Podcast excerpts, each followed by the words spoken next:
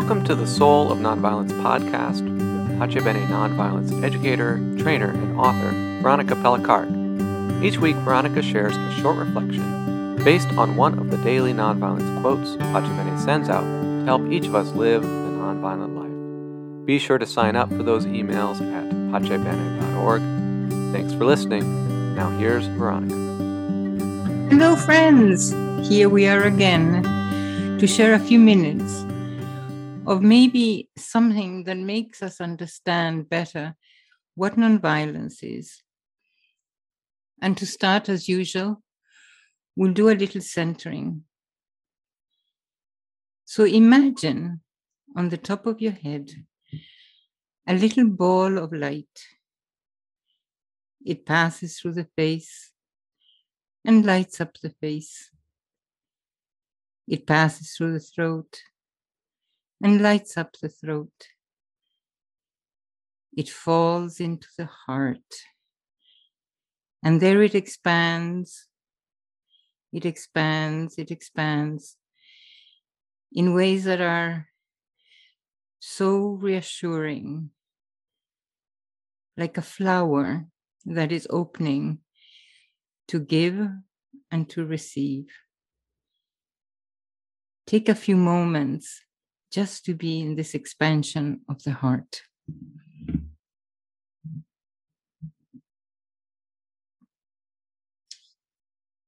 So, the quote today is from US Representative Pramila Jayapal, and it is part of the foreword of Michael Nagler's book, The Third Harmony.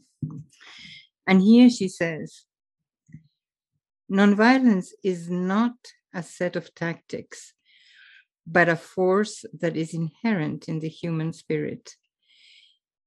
To fully understand it requires a change of consciousness and a recommitment to a set of core values.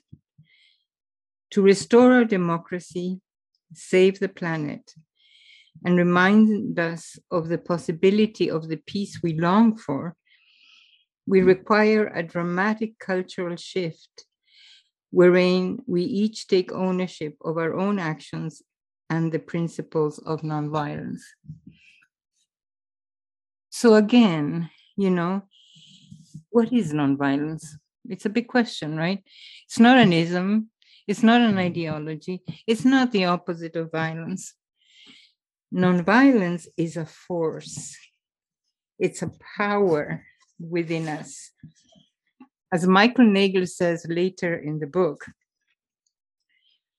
nonviolence is so difficult to understand because by nature it is what Gandhi called a living power, a kind of unseen energy, like electromagnetic waves, but subtler and much more pervasive. So we are a materialistic culture and we need to put everything into boxes that gives us security and makes us be able to grasp intellectually um, principles and say, okay, this is what it is. But nonviolence asks us to go further. Joan Baez said, you know, nonviolence is organized love. So it asks us to go into the realm of the subtle energies that actually are the spiritual energies that infuse all of life. You know it is it is there but we kind of don't believe in it.